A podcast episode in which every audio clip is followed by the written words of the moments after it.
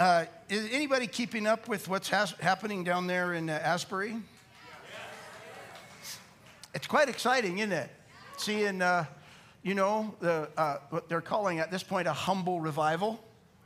And just uh, the Spirit of God causing, for those of you that don't know, uh, Asbury um, College had a revival in 1970. And apparently, there's just a movie that's actually come out, I think, this weekend called The Jesus Revolution. Did it, did it already come out? Did anybody go see it? Good for you guys. Bunch of radicals. Where, like, was it at like regular theaters? So we should all go to that because it's actually the story of um, Calvary Chapel there in um, uh, Southern California and Lonnie Frisbee, who was this long-haired preacher.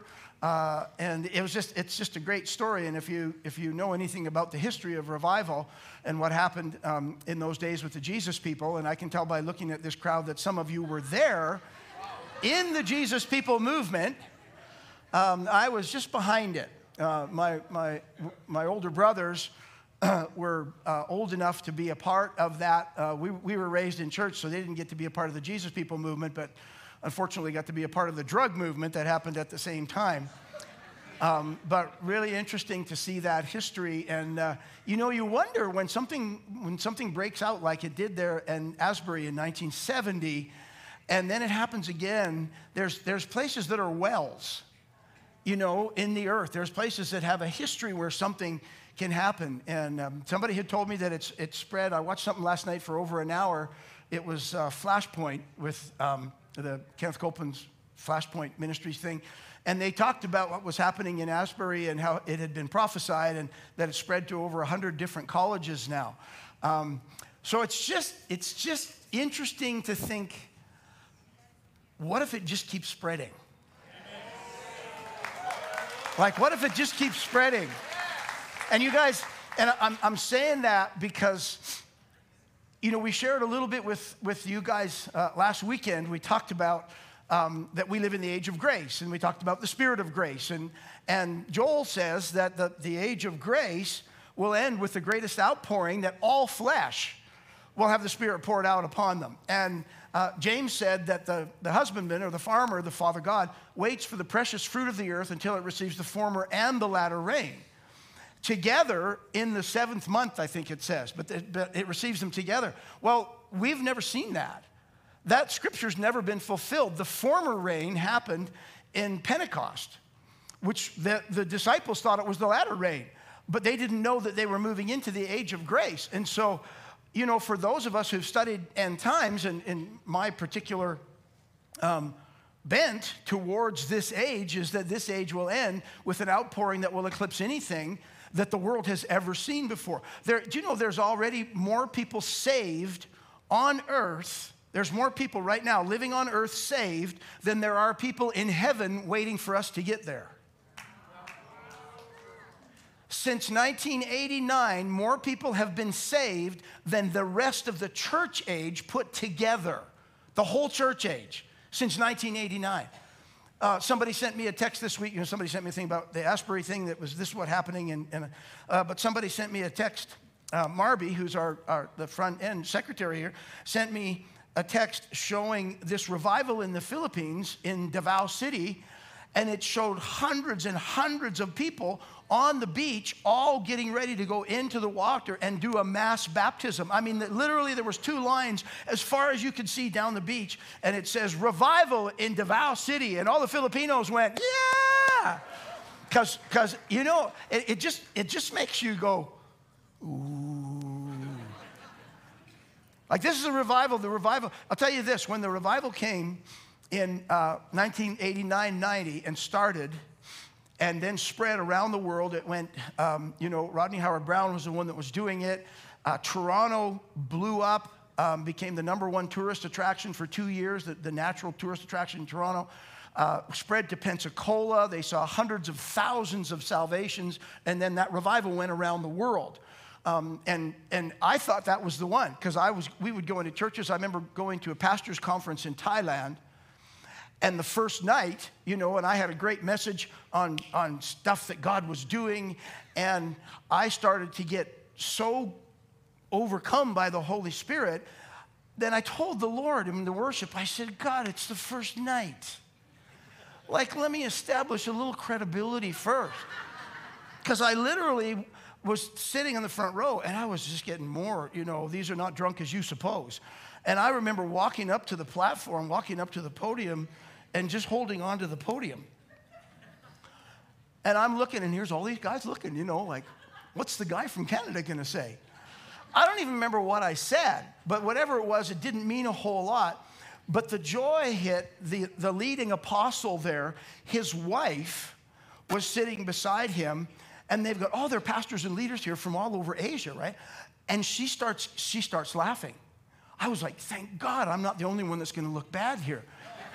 But everybody knew her. She starts laughing. She starts laughing so hard she falls out of her chair on her hands and her knees laughing like that. And you know, when you're a part of something like that, and then of course it just began to spread, right? I forget what the Lord told me to do or whatever happened, but it began to spread. So being in a place when the Spirit of God moves in the room and just takes over, it's just, I mean, it's for those of us who were called to this to the ministry, it's your dream come true. I remember sitting on the stage while God just moved, sat on stage for half an hour.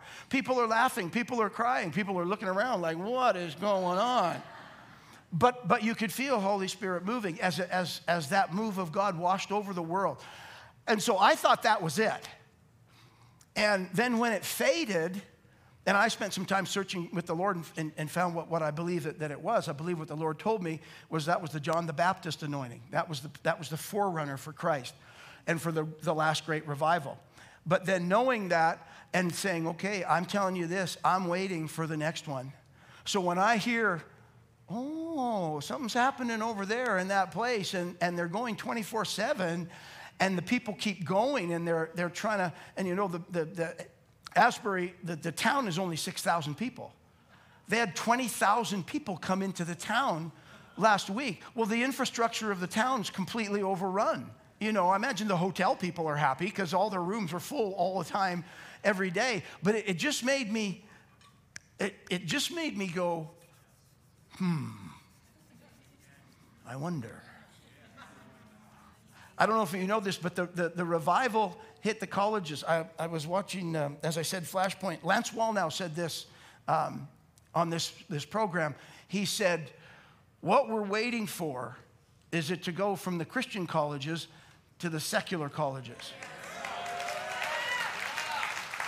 And he said, When it does that, when it goes to the secular colleges, he said, that's when the devil will start to react. And he said, you'll start to get opposition and they'll start to try and crush it. And he said, and that's when the young lions begin to rise up, like they did in the Jesus People movement. They began to rise up and boldly proclaim what God was doing in the face. And the revivals just washed right through the colleges. And we're in a very interesting time.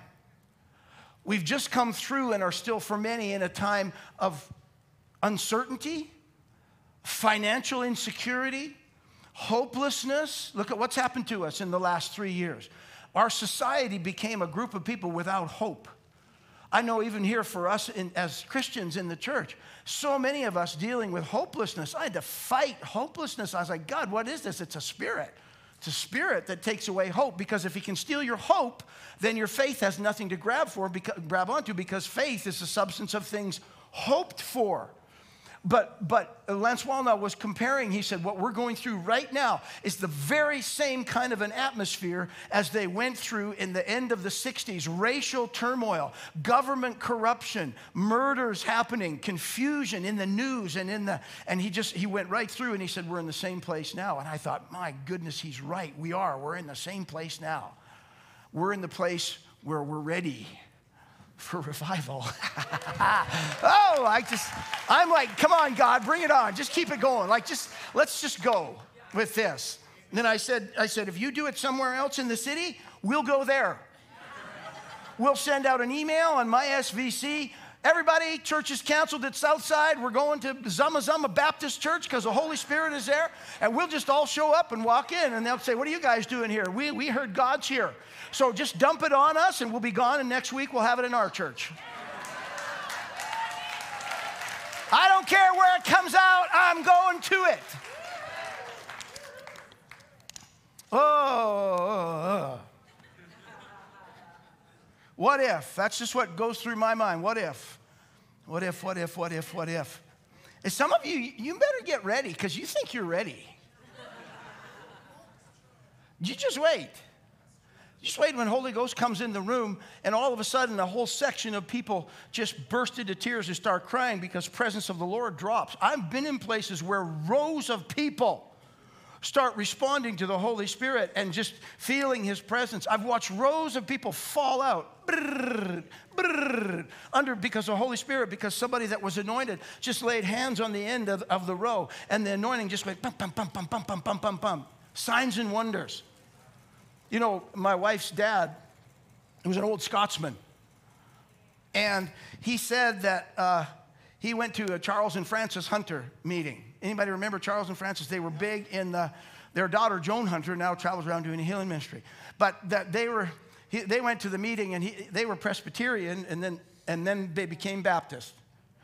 So they went and he sat at the end of the row like this. All this crazy charismatic stuff, you know. It's all, and we all think the same thing. It's all a bunch of emotionalism, you know, these people all getting carried away. And he sat on the end of the row like this, just watching, you know. Now, because he was a Baptist, his heart was open. Like his heart was open. God, if it's true, I want it. I remember he said to me, you know, there was people that would denigrate tongues. And he was a Baptist, never spoken in tongues, but he said, nope, you can't do that. He said, the Bible says, forbid not to speak with tongues, so you can't do that. So his heart was honest. But he said he was sitting there in the row, and Charles Hunter came along and laid hands on the other end of the row. And the people just went, boom, boom, boom, boom, boom, boom, boom, all falling towards him. And he said, I'm sitting there just kind of looking down the road like that. And he said, Somebody punch me in the jaw right there, just as smooth as anything. He said, Everybody fell this way, and I got hit in the jaw and fell over on top of the person that was beside me. And I thought, how like God to get a stubborn old Scotsman, just have his angel stand there beside the row and think, you're not going to get it like everybody else is going to get it. They all start falling over. I think some of our angels are just waiting for a chance. I've been protecting you for 40 years and you're still a meathead.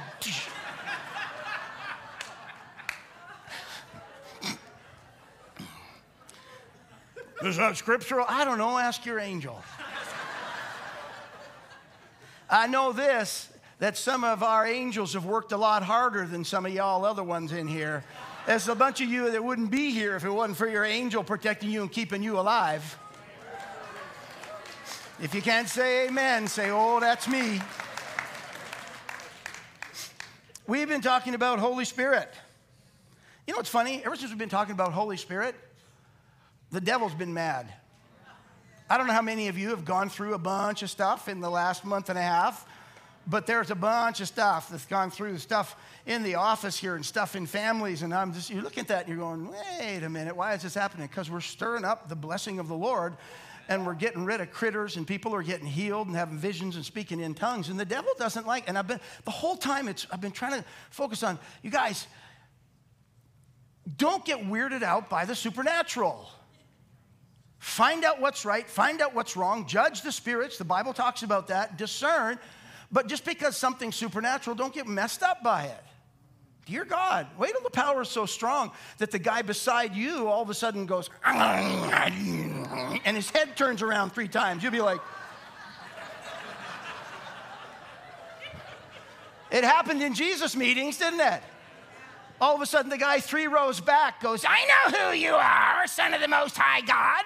What do you think the rest of the people sitting there? They were like, whoa, Arnie's got a problem this morning. and Jesus did the same thing shut up, come out. I was preaching in India, and, uh, you know, in India, they, they, the people, like guys that have the big critters, they're just, they're just out with everybody else, you know. Here, most of ours are like in insane asylums and stuff like that. And, and I'm, I'm, talking about people that have devils. And so I'm preaching away. And this guy in the back stands up and just starts going, and I thought, I thought, well, maybe it's like one of their guys and he's speaking in Punjabi or Hindi or something like that. just dumb, you know, just kind of cluing in. And I'm going, finally, finally, the pastor, after about three minutes, he stands up. He's where Clive was. He stands up. He says, Shut up and come out of him. The guy goes? And sits back down. I was like, yeah, yeah.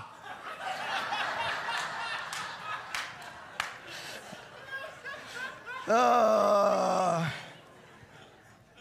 yeah, we get these dumb white guys to come and preach, but they don't know anything about the devil, you know.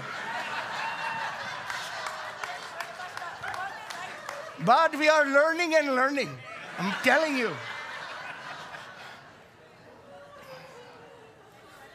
All right, now quit laughing and pay attention. We've been talking about all this stuff that's been happening with Holy Spirit here, and when I was um, spending some quiet time with the Lord um, this week, this popped right up in, in my spirit. What happens here is the beginning of something, not the end of it. So when people come up for impartation, it's the beginning of something, it's the initiation to something. It's, it's not the end of it. Coming up and being touched by the Holy Spirit is wonderful, and we should want that forever, which is why in this season right now in the church, we're just praying for people every week. We get all of our prayers up, we get the pastors up, we get the worship, the altar team up, and, and just get people prayed for. Why? For the sake of impartation, but it's going somewhere. And there's something to it that it produces. And I, I, I feel like highlighting this part this week because this, what, I, what I'm about to talk about for my wife and I has been one of the most significant things in knowing how to follow God. How do we follow God's purpose? You know, Barna did a survey years and years ago, and they've done a couple of them since. One of them was published in Charisma magazine. And the, the top two questions that Christians asked was I want to know the will of God, and I want to know how to hear the voice of God. I want to know the, how do I hear the voice of God? How do I know that voice? Where does that voice come from? This then happened over and over and over again. And one of the things that we want when you come up here is that there's something being imparted or released in degrees. Let me explain this. I, I, wanted to speak about the glory today because the glory of God is one of my favorite subjects. It's just, it's, it's amazing what it does when the glory comes into a service. When the, the glory is what the whole fight is over between God and the devil. When the glory manifests on the earth, everything else goes under submission. Every, every human orga, uh, organization, every demonic thing, everything just, the glory just comes in and it takes over. That's why that one song that we sing there says that the angels and the saints are face down beneath the weight. The word glory means weight, it means the weightiness of God. And, and I wanted to preach on that, and I felt like the Lord said, you, You're not there yet, meaning us. That we're not there yet with what we understand about the anointing. But here's what I started to tell you. The Bible says in, in Colossians 1:27, I'm preaching over here on purpose. Was it the sneeze that set you guys off? Was that what it was?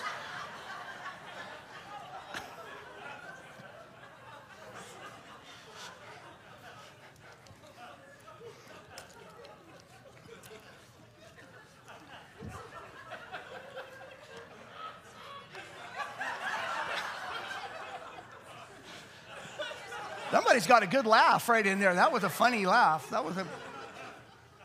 For those of you who are watching online right now, the only thing I could do is turn that camera around and shine it on the people that are laughing.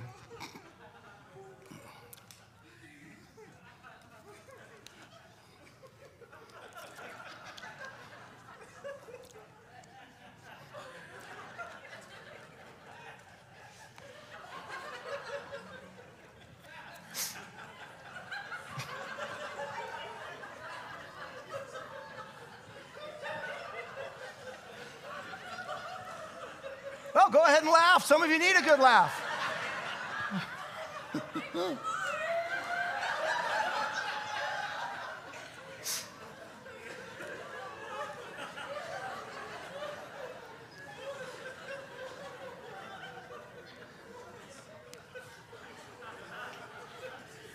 We used to have services where the whole thing broke out in laughter.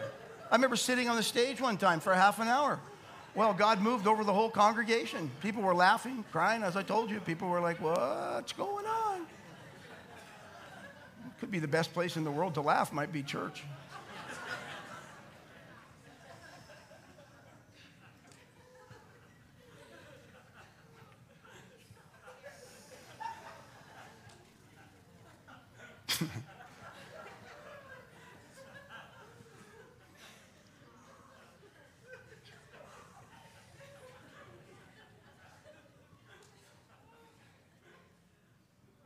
Was I talking about?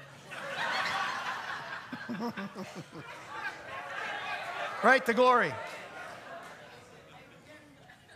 So the anointing in increasing degrees becomes the glory. So, so Paul said in, in Colossians, Christ in you, the hope of glory. Christ is the anointed one, right? It's not Jesus' last name. The anointed one in his anointing. Christ in you, the hope of glory. So as you learn to receive the anointing and you learn to sense the anointing, you receive more. To whom much is given, much is required. If you have some, you'll be given more. So as you get more, you become more sensitive to it. As you get more sensitive to it, you can be aware of it quicker. And that's why, I'm, like, uh, we were in Bible school, and uh, I was standing in prayer school. We had, we had Bible school in the afternoon, prayer school, or in the morning, prayer school was in the afternoon.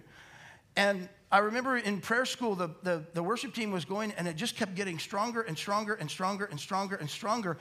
And finally, I thought, I need to get on the floor. Okay, this is 1983. Nobody was lying on the floor in 1983. You just didn't do that, especially not in this Bible school where, where it was all, you know, a, a tie, shirt, and tie. And the presence of the Lord kept getting stronger. And I was in the second row because I always like to get up close to what's happening. And I remember thinking, I need to lie down. I just need to lie down here. I don't care what anybody else is doing.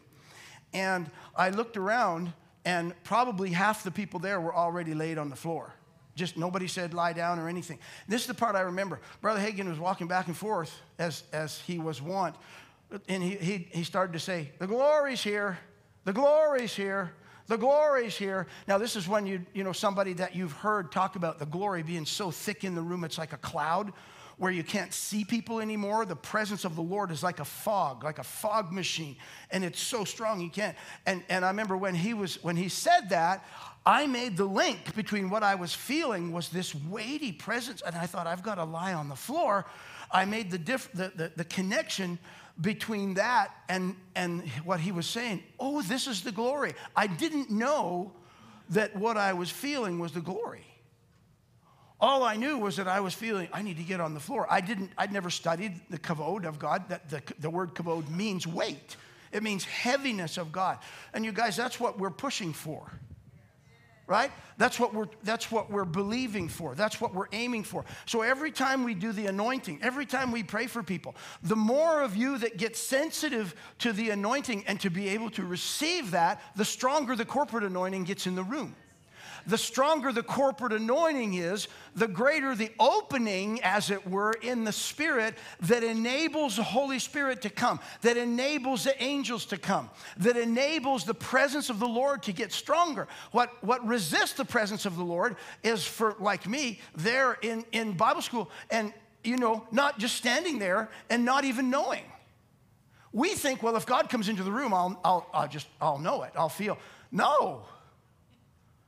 Jesus was performing miracles, and the Pharisees got madder and madder and madder and wanted to kill him. And there he was. The Bible says that he came down from the mountain at one point, and it says the power of the Lord was present to heal. And then it says this, and the presence, the healing power of the Lord went out from him and healed people. Just being there, they'd come within a certain proximity and they'd get healed because of what was emanating out of him. They didn't even know. And that's what the Lord began to, you know, talk about in my heart. He said that the anointing in full measure is the glory. So when the anointing comes, and this is why, as I said, we pray for people, we lay hands on people. And some of you, you've given us great testimonies just of what's happening and what God's doing in your life. Sometimes it happens here at the altar, sometimes it happens when you're out there this week and you're doing something and all of a sudden you feel something. But I want to touch on something here, so go with me to John chapter 14. There's much more going on than what's happening at the altar.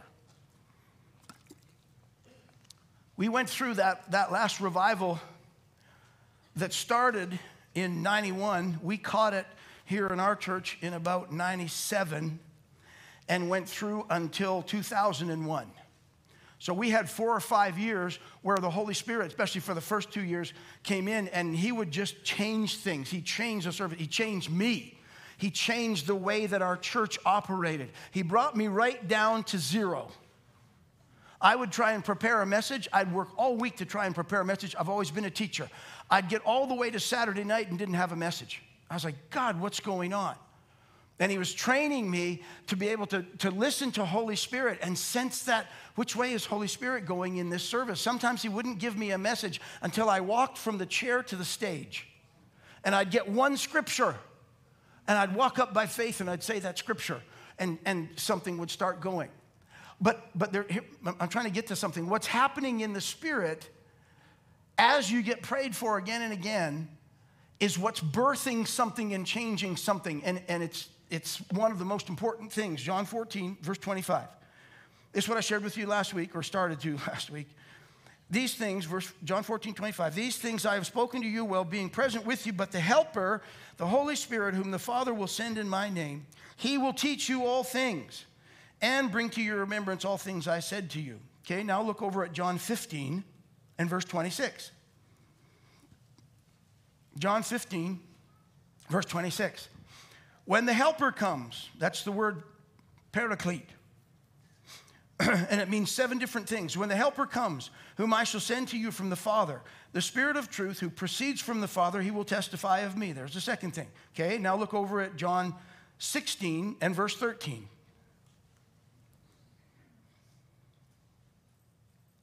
Number one question Christians have How do I hear the voice of God? And how do I know if I'm in God's will? Those are the top two that came out in the Barna surveys. Okay, John 16, verse 13.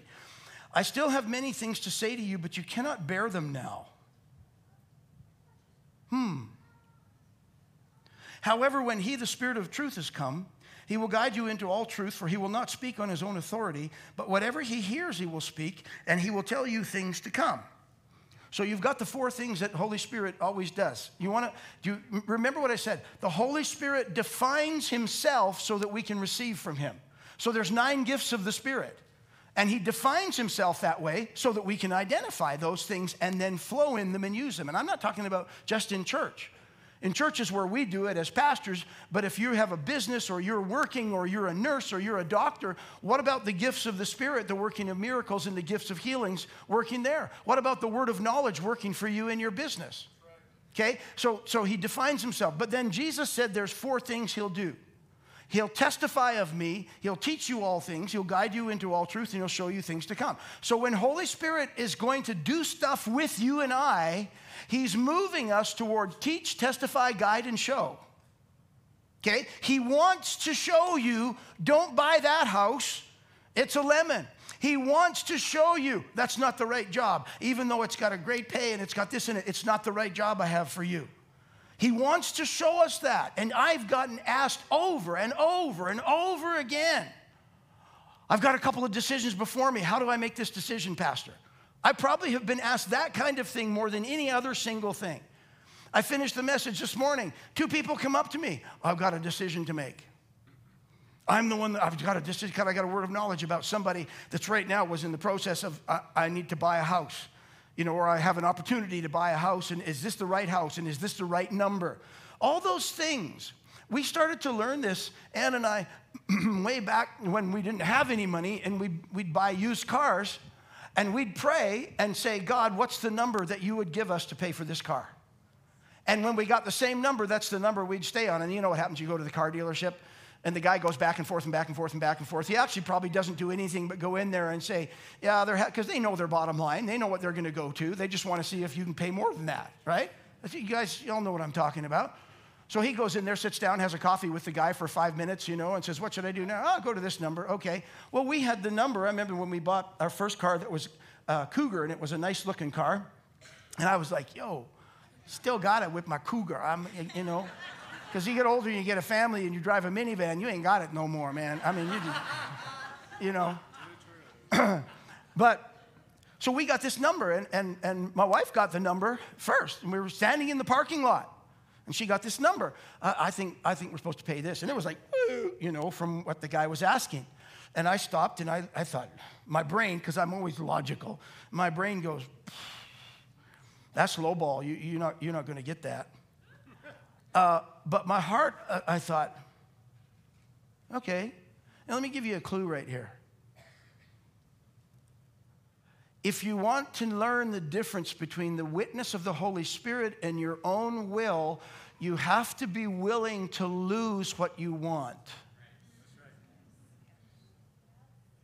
Like a house, you have to be willing to lose well, I want this so bad, and I won't have time to get into this today.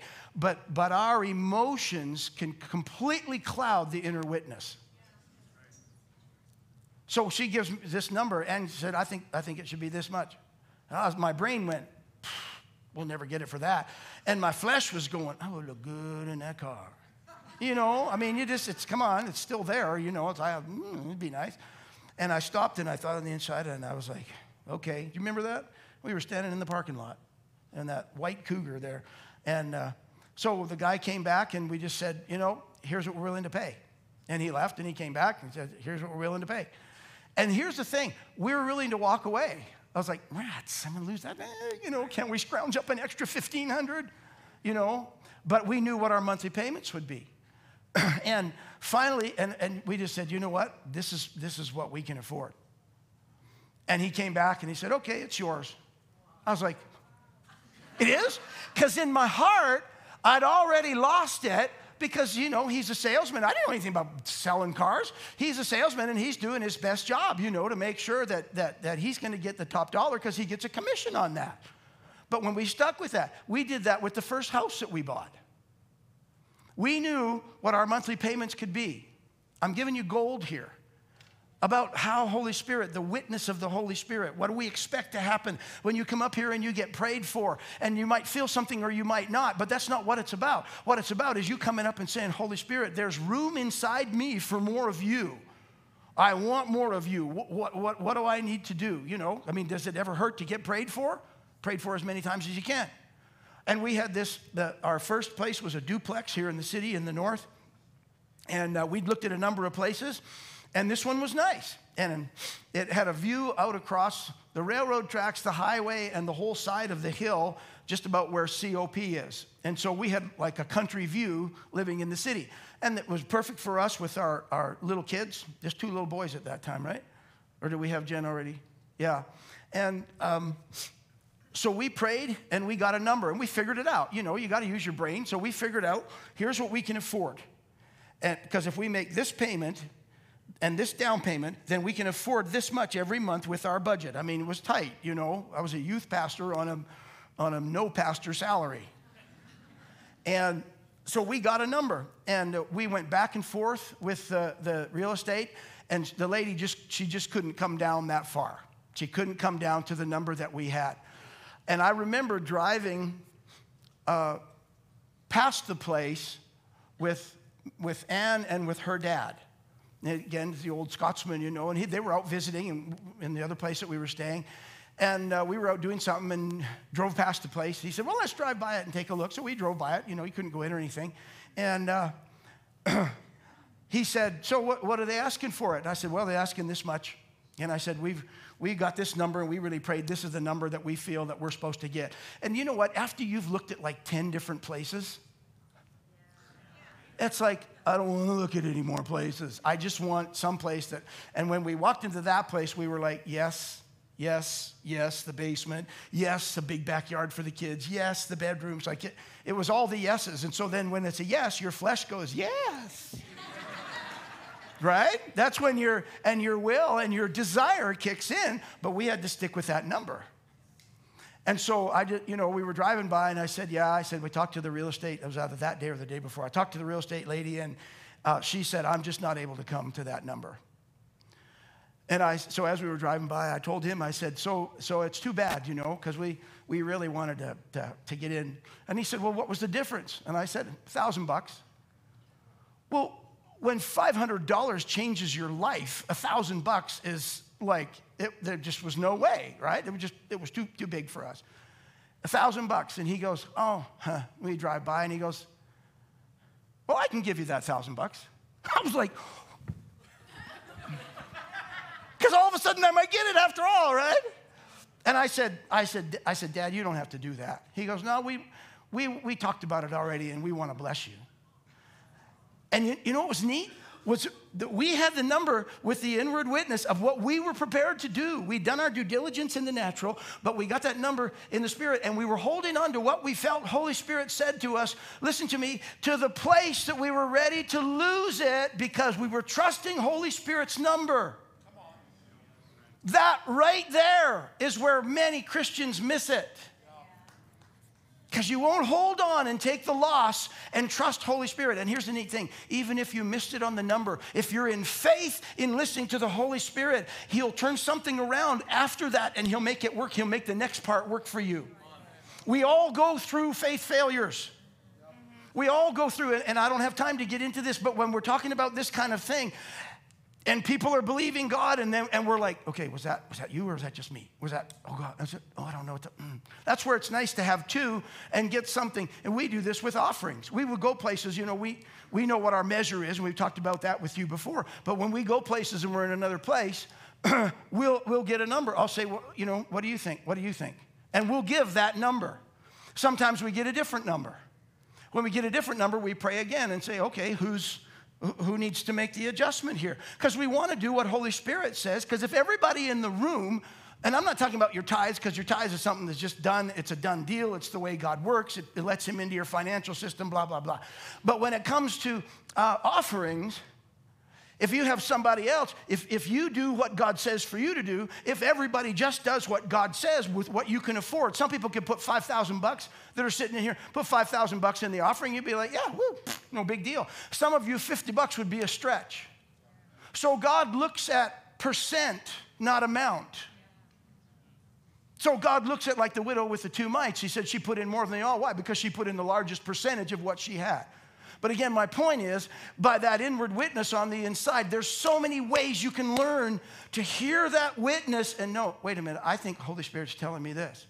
And when that happened to us with that house, the first house that we'd ever owned, when that happened to us with that house, every time you do that and, and you get it right, it solidifies in your spirit. Because next time when you come into a situation, you know this is, this is, how, this is how this works. This is how my spirit works. Learning to hear from your spirit. Now, let's pick this up again because I want to show you a couple of things here. He said here, I have many things to say to you, but you can't bear them yet. What does that mean? It means that their spirit was not mature enough to grasp what he was saying. You remember Nicodemus? Nicodemus in John 3 comes to Jesus and says, I know you must be uh, from God because nobody can do the miracles that you do. Nobody can do what you do except God was with him. Jesus never even misses a beat. He says, Unless you're born again, you won't, you won't see the kingdom of heaven. Now, jump ahead here for a minute. Nobody can be born again. Nobody even understands the concept because Jesus hasn't died yet and paid the price for the sins of man. So he's throwing something out at Nicodemus that's two and a half years down the road before anybody even gets it. Nobody can even comprehend it yet. No wonder Nicodemus said, How can this, how can this be? Can I go again into my mother's womb and be born? And Jesus starts and says, That which is born of the Spirit is spirit, that which is born of the flesh is flesh. And then he gives him a lesson on you see the wind, how the wind blows, etc., etc. You know what I'm talking about. What did he just do? He just threw calculus to a 10 year old. Follow me. He just threw something out to Nicodemus because, listen, because of Nicodemus's hunger for truth. Jesus presented him with something that when he walked away from that conversation, he was like, something's, something, something has to happen in the spirit. The wind blows where it wants, and you, you feel its effect, but you can't see it where it comes from or where it goes. So is everyone who's born of the Spirit. Huh. What did he do? He, he gave him something too big for his comprehension. But he gave it to him because he was hungry enough to start thinking about it. And as the ministry of Jesus progressed, Nicodemus's awareness of, okay, that thing he just did there with the healing, that's a spirit thing. That's a, see, he would be focused on the, on the Torah. He would be focused on what he knew in obedience of the law. And as you obey the law and you keep the law, then God's blessings will come on you because God said, if you keep the law, I'll bless you and I'll protect you and I'll keep you. But Jesus is coming along and saying a whole different thing that you have to be born again, that there has to be a spiritual reality. What does that work like? And you can always tell when God's speaking to you because when the, when the Holy Spirit, and I'm talking about the inward witness per se, but when the Holy Spirit starts talking to you about something, the first thing it does is generate questions. What did, what did he mean? He goes right on. For God so loved the world, he gave his only begotten Son. Didn't he? The most well known verse in the Bible? That whosoever believes in him should not perish but have everlasting life. He goes in, he's saying all of this to Nicodemus and to the crew right there. And you can see Nicodemus. And he says to him, Are you a teacher of Israel and you don't know these things? In other words, you should be one of the ones that, that is teaching these kinds of spirit truths. You should understand spirit things because of your understanding. The, the, the, the, the Torah still brought awareness of the spirit because it said God is a spirit because it talks about the Spirit of God brooding on the, on the, uh, uh, the, the, the, elements in Genesis, brooding on the darkness. So, so he's saying, You guys should have known this by now. You should know that there's a spirit world. He's trying to lead, are you following me? He's trying to lead Nicodemus into these other things. Jesus says the same thing here. I have many things to say to you, but you can't bear them yet. I'm so glad he didn't stop there. He goes right on to say, however, when he, the Spirit of truth, is come, What's he gonna do? He's gonna guide me into all this. He's gonna speak to me. He's gonna hear what he speaks and tell me. What is that? He's gonna prepare my spirit to bear more. Every time you come up and get prayed for, and somebody joins their faith in believing God for a connection, and there's an impartation of something, it prepares your spirit for more, whether you feel it or not. The key is God, I believe that the moment hands are laid on me, I believe Holy Spirit can do the things that I don't feel, that I don't see, and that I don't understand, but He's preparing my spirit for more. Let me show you what He's preparing it for. Go with me to uh, 1 John.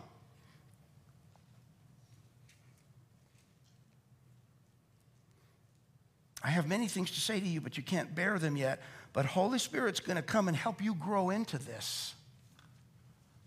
Here's an interesting thought. How many of you can see areas that you're so much more mature now than you were five years ago? Right? You just, you know, you think back to what you used to think when you were a new Christian? And it was the mercy of God. right? Because you're just brand new. You don't know anything. It's like Jesus is wonderful and everything's amazing. And you still carry on sinning, and God's still wonderful. And then Holy Spirit starts to come and go, okay, let's, let's work on this part over here, right? You know, this part with your mouth. You know, James spent a whole chapter on that. Let's, let's work on some of that stuff that's coming out there because a good fountain doesn't have and then you read james for the first time that out of the out of the fountains flows not bitter and pure water. These things ought not to be you know. And you're like oh there's my fountain. Right? Do i need to go over here? Are you guys under too much conviction now? And i go go over to this side? But when you get prayed for by holy spirit he starts working on those things he starts working on, on, on stuff. For me, when I got filled with the Holy Spirit, by the grace of God, I quit, I quit swearing, completely quit swearing for two weeks. Just let me finish the story. Because I had sworn up until that time, I mean, I worked with truckers for, the, for two years. You know, they, those boys would cuss the paint right off the wall. I mean, they were professional swearers. They, they were creative. I mean, you know, sentences. And um, so I used to, I used to drop F bombs all the time. And I got filled with the Holy Spirit, and, and, and, I, and I didn't even know that I'd stopped swearing until I was playing in a soccer game. This was over in Greece, just a pickup soccer game and the thing. I was praying and I took a shot and I missed the net. I missed the end of the thing. I missed the world. I mean, it was a terrible shot. You know, it was like, why did you even shoot the ball? And as I did that without thinking, F came right out. Out, out of my mouth came this thing. And, and I stopped because I thought, I just swore. I've always sworn, but I haven't been swearing. When did I stop?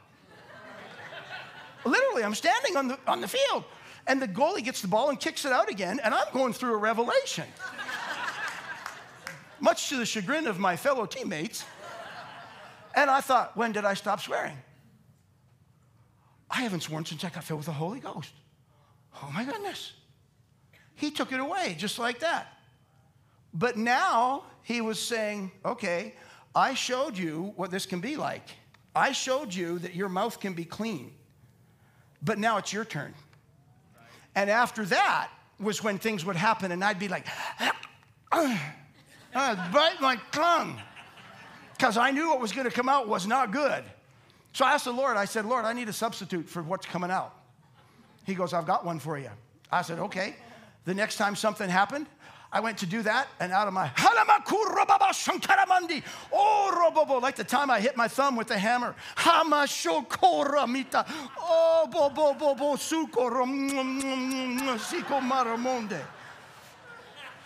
I'd far rather have that come out of my mouth than all that other blue streak that comes out.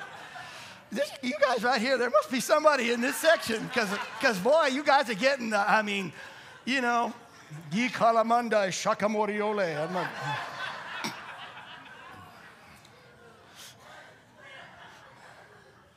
Did I tell you to go to 1 John yet? Yeah.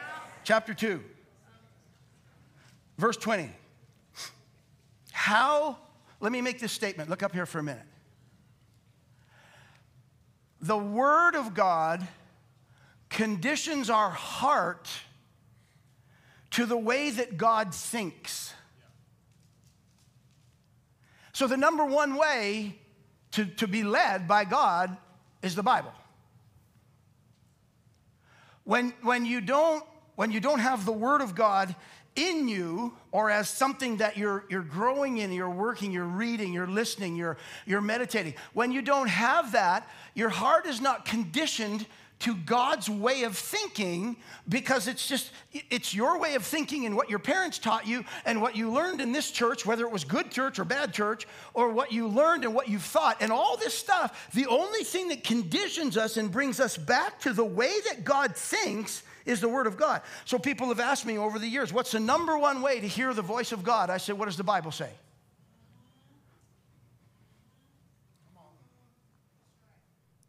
And are you reading it? those of you that are wanting to hear God's voice. Because in mercy, He'll walk you through hard times, but He'll always back up a little bit from you when you're getting big enough to walk in something that He expects.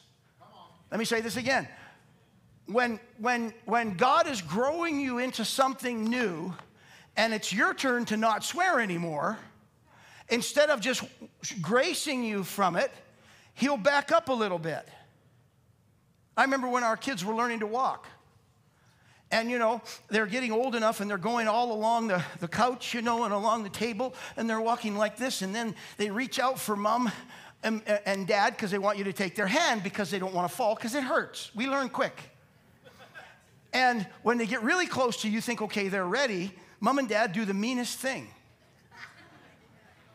Mom holds the kid, or dad holds the kid, you know, by the two fingers here and they got the little guy there, and mom's over there just far enough away that dad's not to walk the kid over. And they grab a hold of your fingers, right? You got your fingers out. They grab a hold of your fingers and they're going, and they're pulling on your fingers, going, What is your problem? Let's walk over there. And you know, no, they're getting ready to walk, right? Come on. And so, sure enough, you go, and finally, mom's going, Come on, come on, come on, come on. And their desire to walk overcomes the fear of falling and hitting their face again. And they literally go, and usually they fall into mom's arms, right? Or dad's. You cruel thing. Why? Because you know they have to learn to walk. If they don't learn to walk as a human, there's something wrong. I was thinking about that one time, and the Lord said, I do the same thing. I was like, what? Because he was teaching me how to walk in something. He was teaching me how to, how to advance in something that I didn't want to have to deal with. I just wanted him to do it. And I saw a picture in my mind of the Father holding me like this, and Jesus moved just out of arm's length. The big meanie just far enough away that he knew. And I learned something about God. Your next step of faith always causes you to let go of what you hold on to here before you can grab a hold of the next thing. You can never hold both things. I don't even know how to explain that to you. You, you, you always have to let go of what's your security here, and it's just like, eh, eh, and it might be right on the tips. You'd be like, you can just touch it. Just, just bring it a little closer, Lord. When you say bring it a little closer, he moves it further away. but that's that step in between the two things where you're reaching out and it's the faith is when you're let go of anything except you're going to hold me up and you're not going to let me fall flat on my face here. If i fall you'll catch me. Which is exactly what he did with peter. When peter got out of the boat did you ever notice that that jesus was far enough away from the boat to challenge somebody to get out of the boat he didn't come up to the side of the boat. The Bible says that he would have passed them by. So he comes walking close enough to the boat that they can see him, but he's just walking right on by. Right? Look at me like that. It's in your Bible. You put the three gospels together that have that story in there. And Jesus, they, they say, they cried out and said, It's a ghost. He said, Fear not, it's me. The storm is still happening. The boat's going up and down. Jesus is going up and down. The guys are rowing, trying to keep the boat, and they're looking over there. Now it's Jesus. It's not a ghost. Because if you're in the, if you're a sailor and it's a ghost, it's Davy Jones' locker. You're all going to die, right? I mean, there's a ghost on the water. He's here for a reason. It's probably us. And Jesus is standing over there on the water, going up and down in the waves like this. He's going up and down. The boat's going up and down. And Peter looks over there and says, Okay, if it's you, bid me to come. Jesus didn't walk up, no, no, no, Peter, no, no, no, stay in the boat. Jesus didn't walk up and get in the boat. Jesus said, come on. Why? Because faith is always stepping out of what you're in to trust that God has something better for you over there. And it always requires the, oh, I don't know any other way to say risk. That's the best. It's, that's how you spell. That's how you spell faith.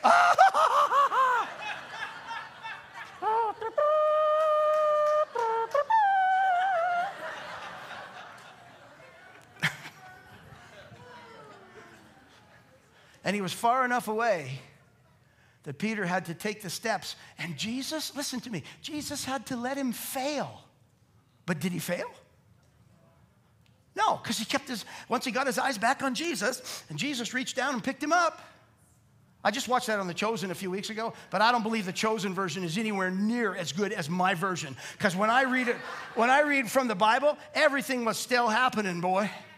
You know, and Peter wasn't thinking about his wife and his marriage problems right at that point. He was thinking about, am I going to make it out to Jesus before these waves take me down? I'm a fisherman and I don't know how to swim very good, so I'm going to die right now. That's what Peter's thinking about. So, where are you and what are you holding on to right now?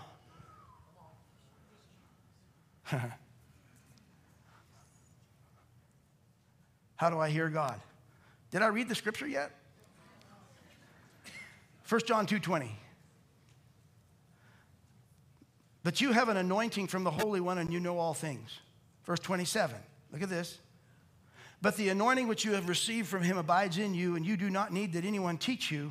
But as the same anointing teaches you concerning all things and is true and is not a lie, just as it has taught you, you will abide in him. That's a nice long way of saying, but the Holy Spirit, whom you've received, will teach you everything you need to know.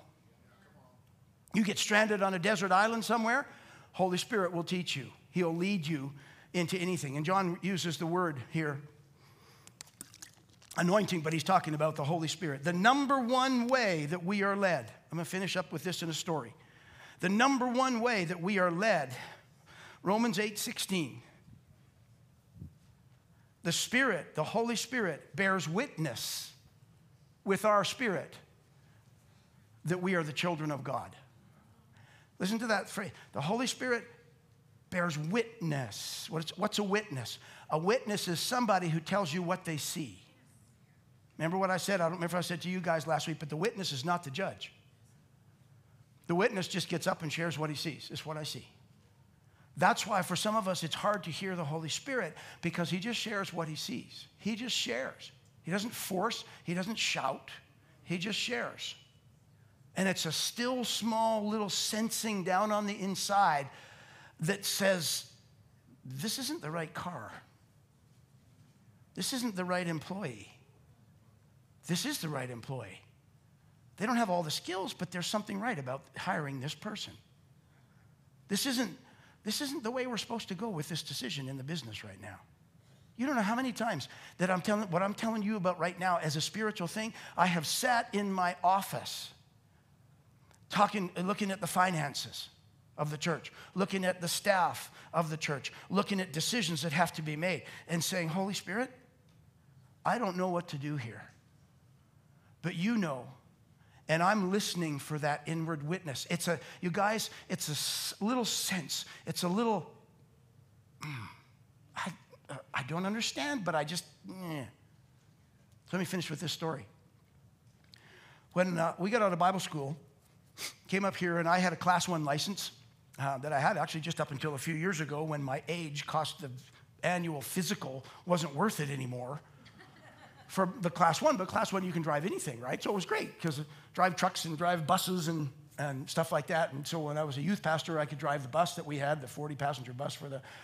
So I got, we got out of Bible school. I, I came back, got a job driving a truck here uh, in the city, delivering drywall. One of those cherry pickers that, I, that you still see, that I still see, the, the guys. And I did that, you know, I'm thinking, I just got out of Bible school. I mean, woo, we, me and Reinhard Bonnke, we gonna take the world, boy.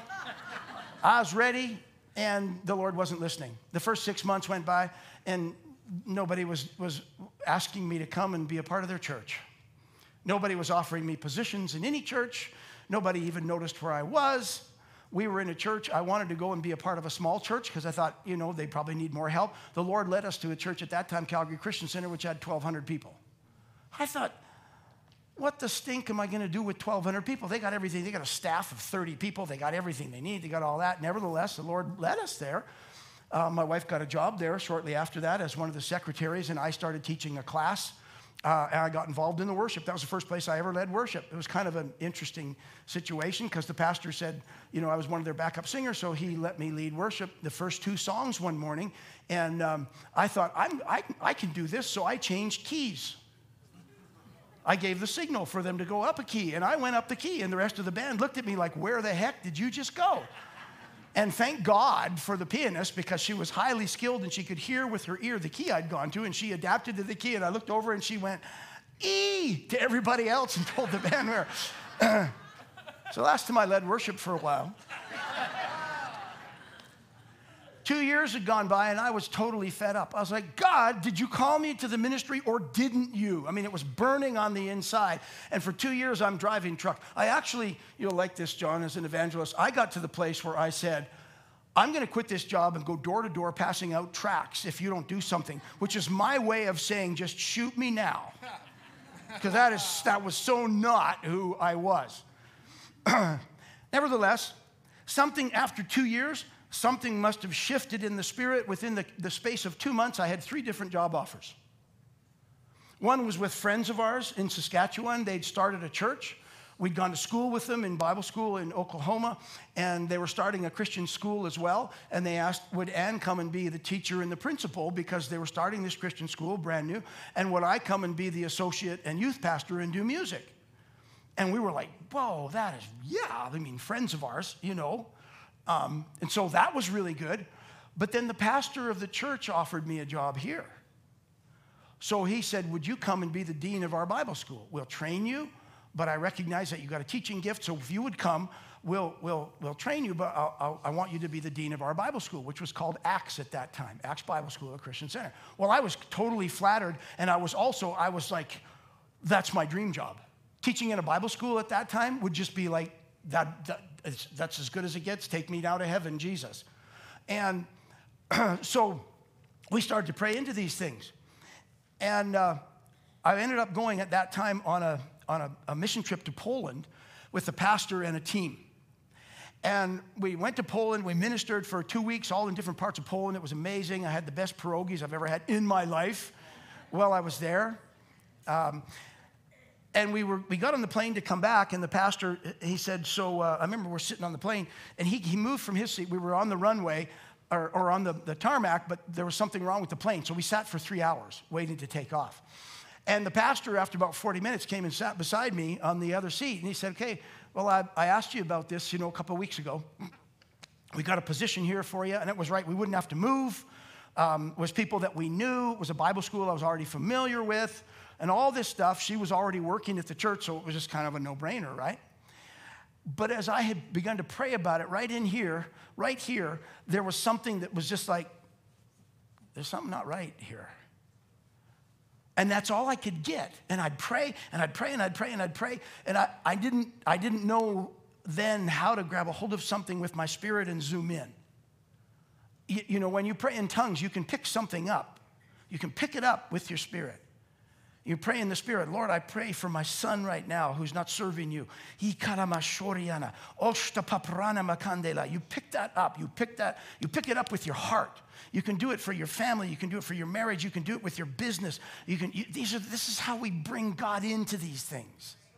And, and, and so I didn't know that then. I didn't know that I could go deeper. I didn't know that I could actually direct my tongues, that I could pick up something with my tongues and lay hold of it. All of that I learned later by praying for hours and hours and hours and hours and hours in tongues and then experimenting and picking something and praying for it in the spirit for a month and then watching it change and going, that worked. Oh my goodness. I just discovered something. You can, you can target your tongues, but that's for another lesson. So I'm, I'm praying, and for two weeks, and something, I just, I, I thought something's wrong. Well, so here I am, not even in the ministry. I'm driving a truck. Pastor comes just beside me. He's been in the ministry for 30, 35 years. He's got a church of 1,200 people. I look back now and think I, I wouldn't have been as straight up with him, but I just didn't know anything back then. I would have been much more diplomatic. And he said, So what do you think? You had a couple weeks to pray about this and think about it. You know, it's a great opportunity. It's a great career. The church is going great. And, and I, we talked a little bit, and I, I, said, I said, Pastor, I said, I can't do it. He said, Oh? What?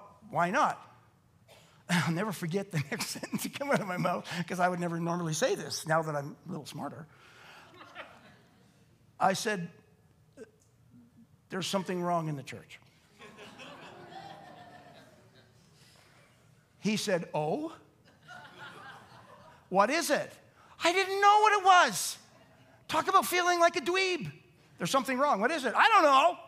Well, how do you know there's something wrong? Well, I just know. Oh, that makes a lot of sense. I'm not sure I want to hire you anymore. So, so he said, Well, what is it? I said, I said, I don't know. He said, Can you describe it? I said, no, there's just something wrong. I just know it right here, and I know that I'm not supposed to take that position. And I'm honored and I'm flattered, but I, am sorry, I have to say no. We had another position come up at that time, an opportunity in a 50 year old full gospel church out in Merritt, BC.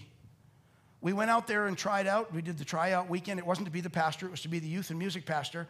And I remember driving away from there, this old church full of old people, and driving away from there and go, I said to my wife, What do you think? We were barely out of town. And I said, God I'd have to come down the road in a red Camaro for me to take that job. Because it was all like, blah. BC was wonderful. The church was old and stuck in its ways. And, and we didn't want to go into that. We'd been in the move of God for several years. We ended up, that was the one that the witness said, I want you to take that one. Everything in the mind was against it, but, but, but we took that one. We went, listen to me, we went out there for a year.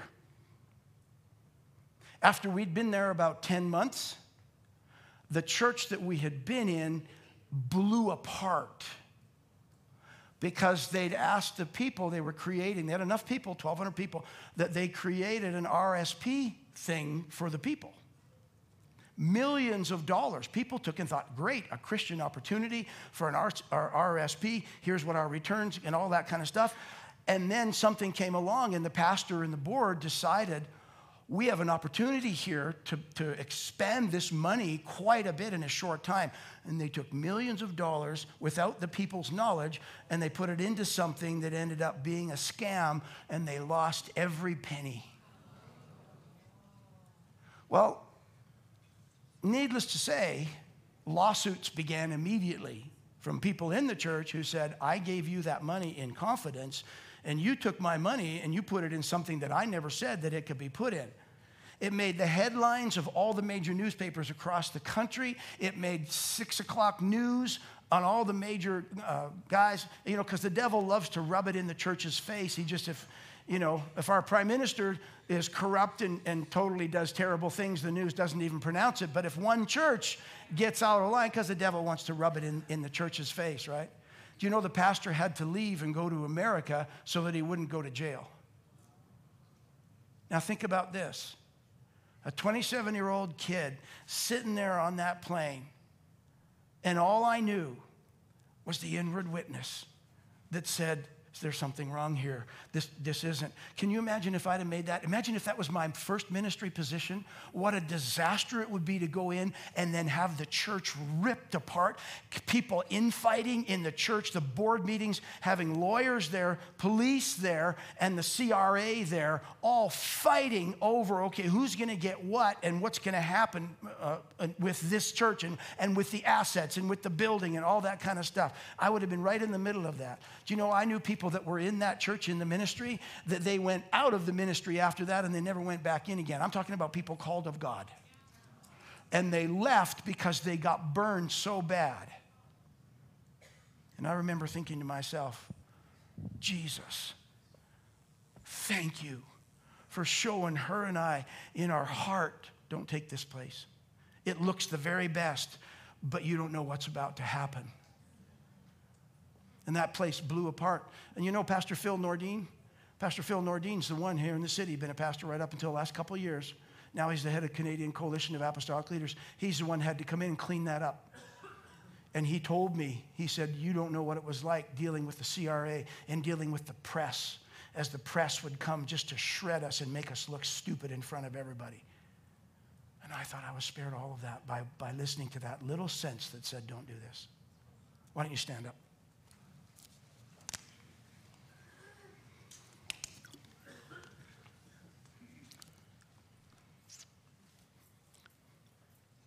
That inward witness, businessmen will save you more money than you can think of. It'll save you making the wrong decision and buying a house. It'll, save you making the wrong decision and getting a spouse. I'm telling you, it will.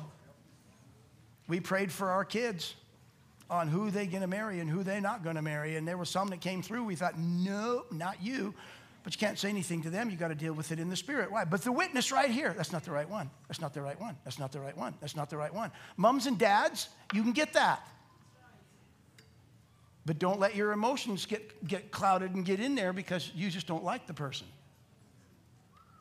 Now I'm preaching again. But, the, the whole reason for doing this is when you come to the altar and get prayed for, is it begins to generate something on the inside of an awareness of the Holy Ghost, and you begin to be led by Him and follow Him more accurately. That's the most important thing you can ever do, because then you get to stand in front of Jesus and He'll say, Well done. You followed me over here when you, when you didn't want to. And then you followed me over here through that really hard season. And then you let me speak to the Holy Spirit. And you followed me through that whole situation right there. Well done, good and faithful servant. You learn to follow me. Maybe it's the most important thing between now and then that we learn to follow him. Maybe.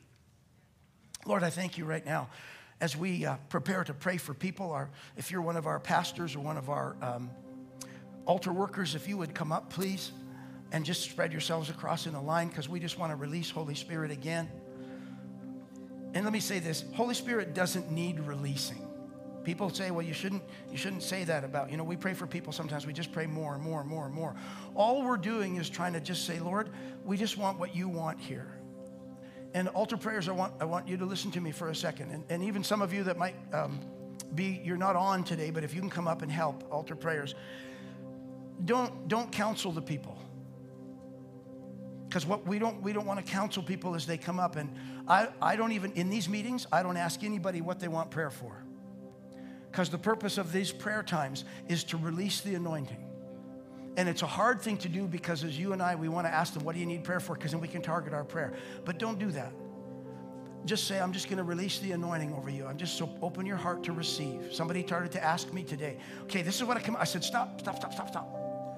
I said, all I want to do is release the anointing because that's what we're doing right now, just to, to let you receive. Now, I don't know if you noticed, but in about the last 10 seconds there, the Spirit, just there was just a little shift right there. Some of you like, there was? But others will be like, okay, well, when that, then zoom in on that, focus in on that. Holy Spirit, we invite you right now. Close your eyes, focus on Jesus. You're a person, Holy Spirit. You love it when we talk about you because you love your people. So we ask you to come right now. We ask you to fill the room.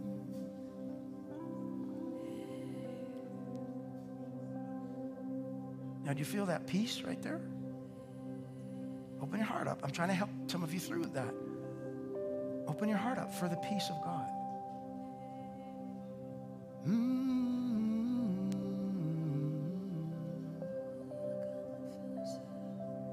Peace that passes understanding. Peace that calms my soul. There's healing here for broken hearts right now. I just saw somebody with a cut in your heart, like a, like a, like a knife wound in your heart. And this is what we dealt with last week in this, but I just, I saw again somebody with a, it's a cut soul. It's the only way I can describe it. If that's you, Holy Spirit's calling you right now. Open that part up right now. Open it up. Take a minute. This is more important than you going and getting a hamburger.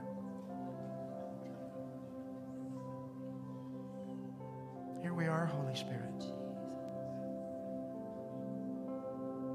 Lord, what you're doing in Asbury, would you do it here? Would you do it with us? Whatever form you want, whatever way. We want you here. We want your presence here. We want your healing here.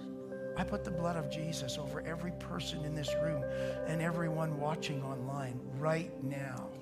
I put the blood of Jesus over you, protecting you and covering you from the attacks of the enemy and from your own inabilities. Come, Holy Spirit. Come, Holy Spirit. Come, Holy Spirit. I'm telling you, you guys, some of you right where you are in your seat, standing there, you can just get doused right now.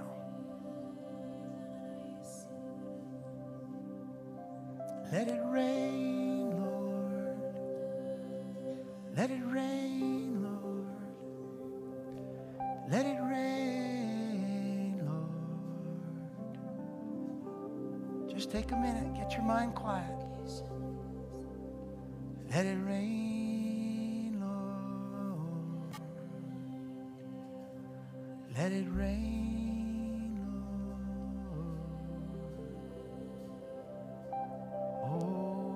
ask for rain in the time of the latter rain. Pour it out, Holy Spirit. Come, Holy Spirit. Come, Holy Spirit. Come and flow through this place right now.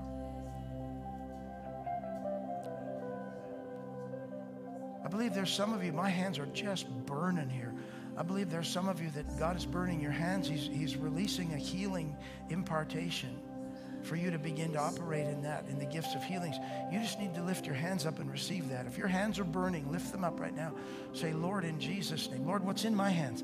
Put in the hands of those who, whom you want in this whom you want to flow in this. I release it. I release it. I release it. I release healing hands, Father, in the name of Jesus. Let the heat of God go into these hands in Jesus' name. That which you love to do, Jesus, you love to heal. Healing is in your heart, not only for the soul, but also for the bodies. In the name of Jesus, I release that healing anointing. I release that healing anointing now.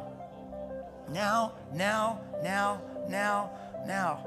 Now let's do this right now. If you're if you've got pain in your body, put your hand up. Everybody else, put your hands up. If you have pain in your body, put your hand up and open your eyes, you guys, and look around and find somebody that needs something in their body. Just open your eyes and lay hands on them. We just we have to jump on that anointing right now. So if you see somebody with their hand up, lay your hand on them. Just by faith, just go lay your hand on them. Okay, if find somebody, there's still people with their hand up. Once you get hands laid on you, you can put your hand down. We just want to make sure that everybody, Lord, I speak healing this morning in Jesus' name. We speak healing into this place in the name of Jesus. You love to heal. You love to heal. We've seen so many healings. Then this morning, in Jesus' name, if, if, if, uh, if nobody's got their hand on you yet, keep your hand up high where somebody can see it. And the, saints, this is where we're moving around. If you're a Christian and there's somebody around you with their hand up, just go lay your hand on them. You don't have to be some kind of special whiz. Just go lay your hand on them. We speak life in Jesus' name. We speak life to cells and muscles and tissues and fibers. We speak life to bones and ligaments and tendons. We speak life to nerves in Jesus' name. I speak life to brains. There's some brain thing happening. Somebody where, where your brain, you're struggling with your thoughts in your brain. I don't, I don't understand it. I just, I, I release that now in Jesus' name. Clear path between your brain and the firing of the neurons and the, the way that the brain web works. In Jesus' name, all over this room right now, all over this room, Lord, we just thank you, Holy Spirit. You're not dependent on any man. You're simply dependent on us to be obedient as the church and pray and believe you and, and by faith step out. So we step out now by faith in the name of Jesus. Healing, healing flow, healing flow, healing flow. Healing flow. Healing flow. Now, once you've been prayed for, those of you that had pain in your body, move that part. Okay? Once you've been prayed for, then you act in faith. Move that part. Just if it's a shoulder, if it's a foot, if it whatever, move it. Do something with it. That's where you act in faith. You act in faith and say, God, I believe and I move it. You don't have to swing from the chandeliers, but do something with it. And that's where you step out and say, Lord, I thank you right now in the name of Jesus for that anointing working in me. In the name of Jesus, in the name of Jesus. Now, please make sure you do this because we're gonna we're gonna have people come up and pray now. If you if you felt a difference in that, send an email to info at SVCF. Send us an email and say, I could feel the difference, just as a testimony. Don't make it up. Don't come up with something. If it didn't happen, don't say it. But but if you you know well, you know what I think that's better. I think that's different than it was. Then send us that email and just let us know and say this is what it was like before prayer. This is what it was like after. Amen. So Lord, I say pray for the anointing right now that's in this house on every one of these prayers, and we thank you, Father, for a transference and more of Holy Spirit today. And if you want prayer, please come up, especially the uh, parents with children in Sunday school. Please come up first and get prayed for. we'll wait about 10 seconds for you if you're a parent and you want to come up and get prayed for. I realize we've gone a little bit longer today, but I believe Holy Spirit wants to demonstrate some things here. If you're a parent and you've got kids in Sunday school, come on up and get prayed for first because we know that our Sunday school guys have been in there for a while. If you don't know Jesus, come up in this altar and ask one of these guys and say, Teach me how to ask Jesus into my heart. Real simple. Here I am. Teach me how to ask Jesus into my heart if that's you and you've been prayed for. Okay, we've got the parents, so go ahead. If you want prayer today, we want to release more anointing on you. So you come on up and just find somebody to one of our prayers and, and stand in a line behind them. Holy Spirit, all over this room, we thank you for the anointing, but you have received an anointing from the Holy One. I thank you for that anointing flowing in the name of Jesus. Flowing, flowing, flowing, flowing, flowing, flowing, flowing, flowing in Jesus' name. Kuriana mashta keriona malendo la bria la bushma. Moriana manja la beshka farabanjo na mosto fabria la day. Anointing, anointing, anointing, anointing, anointing. Lord, let your anointing flood. Anointing. Anointing. Anointing. There it is, right there. God is one. Our Sweet feel, sweet presence. More, Lord. More, Lord. More, Lord. More, Lord. Oh, I see joy. I see joy. I see joy coming up out of your belly, bubbling up out of your belly. He's restoring that joy. Restore, restore, restore. That's it. Let it out. Let it out. You begin to laugh by faith. Ha ha ha. Ho ho ho. He he he. Oh, joy, joy, joy.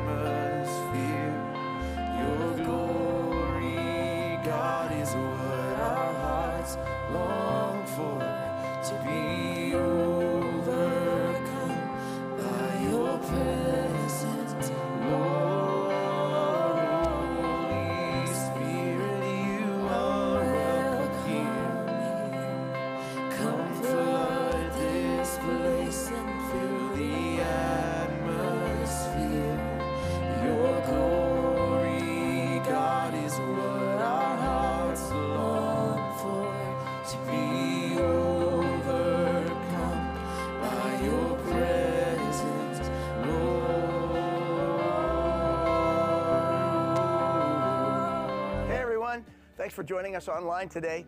I hope the message encouraged and blessed you. You know, you can stay up to date with all things Southside by following us on social media, downloading our app, or checking out our website at svcf.ca. You can also get to know more about my wife and I by following Times of Refreshing on Facebook and Instagram. And thanks everyone for joining us today in building a community of believers together. Have a great week. And you know what? When you get a chance, come and join us here at the church in Calgary. You'll be blessed by it.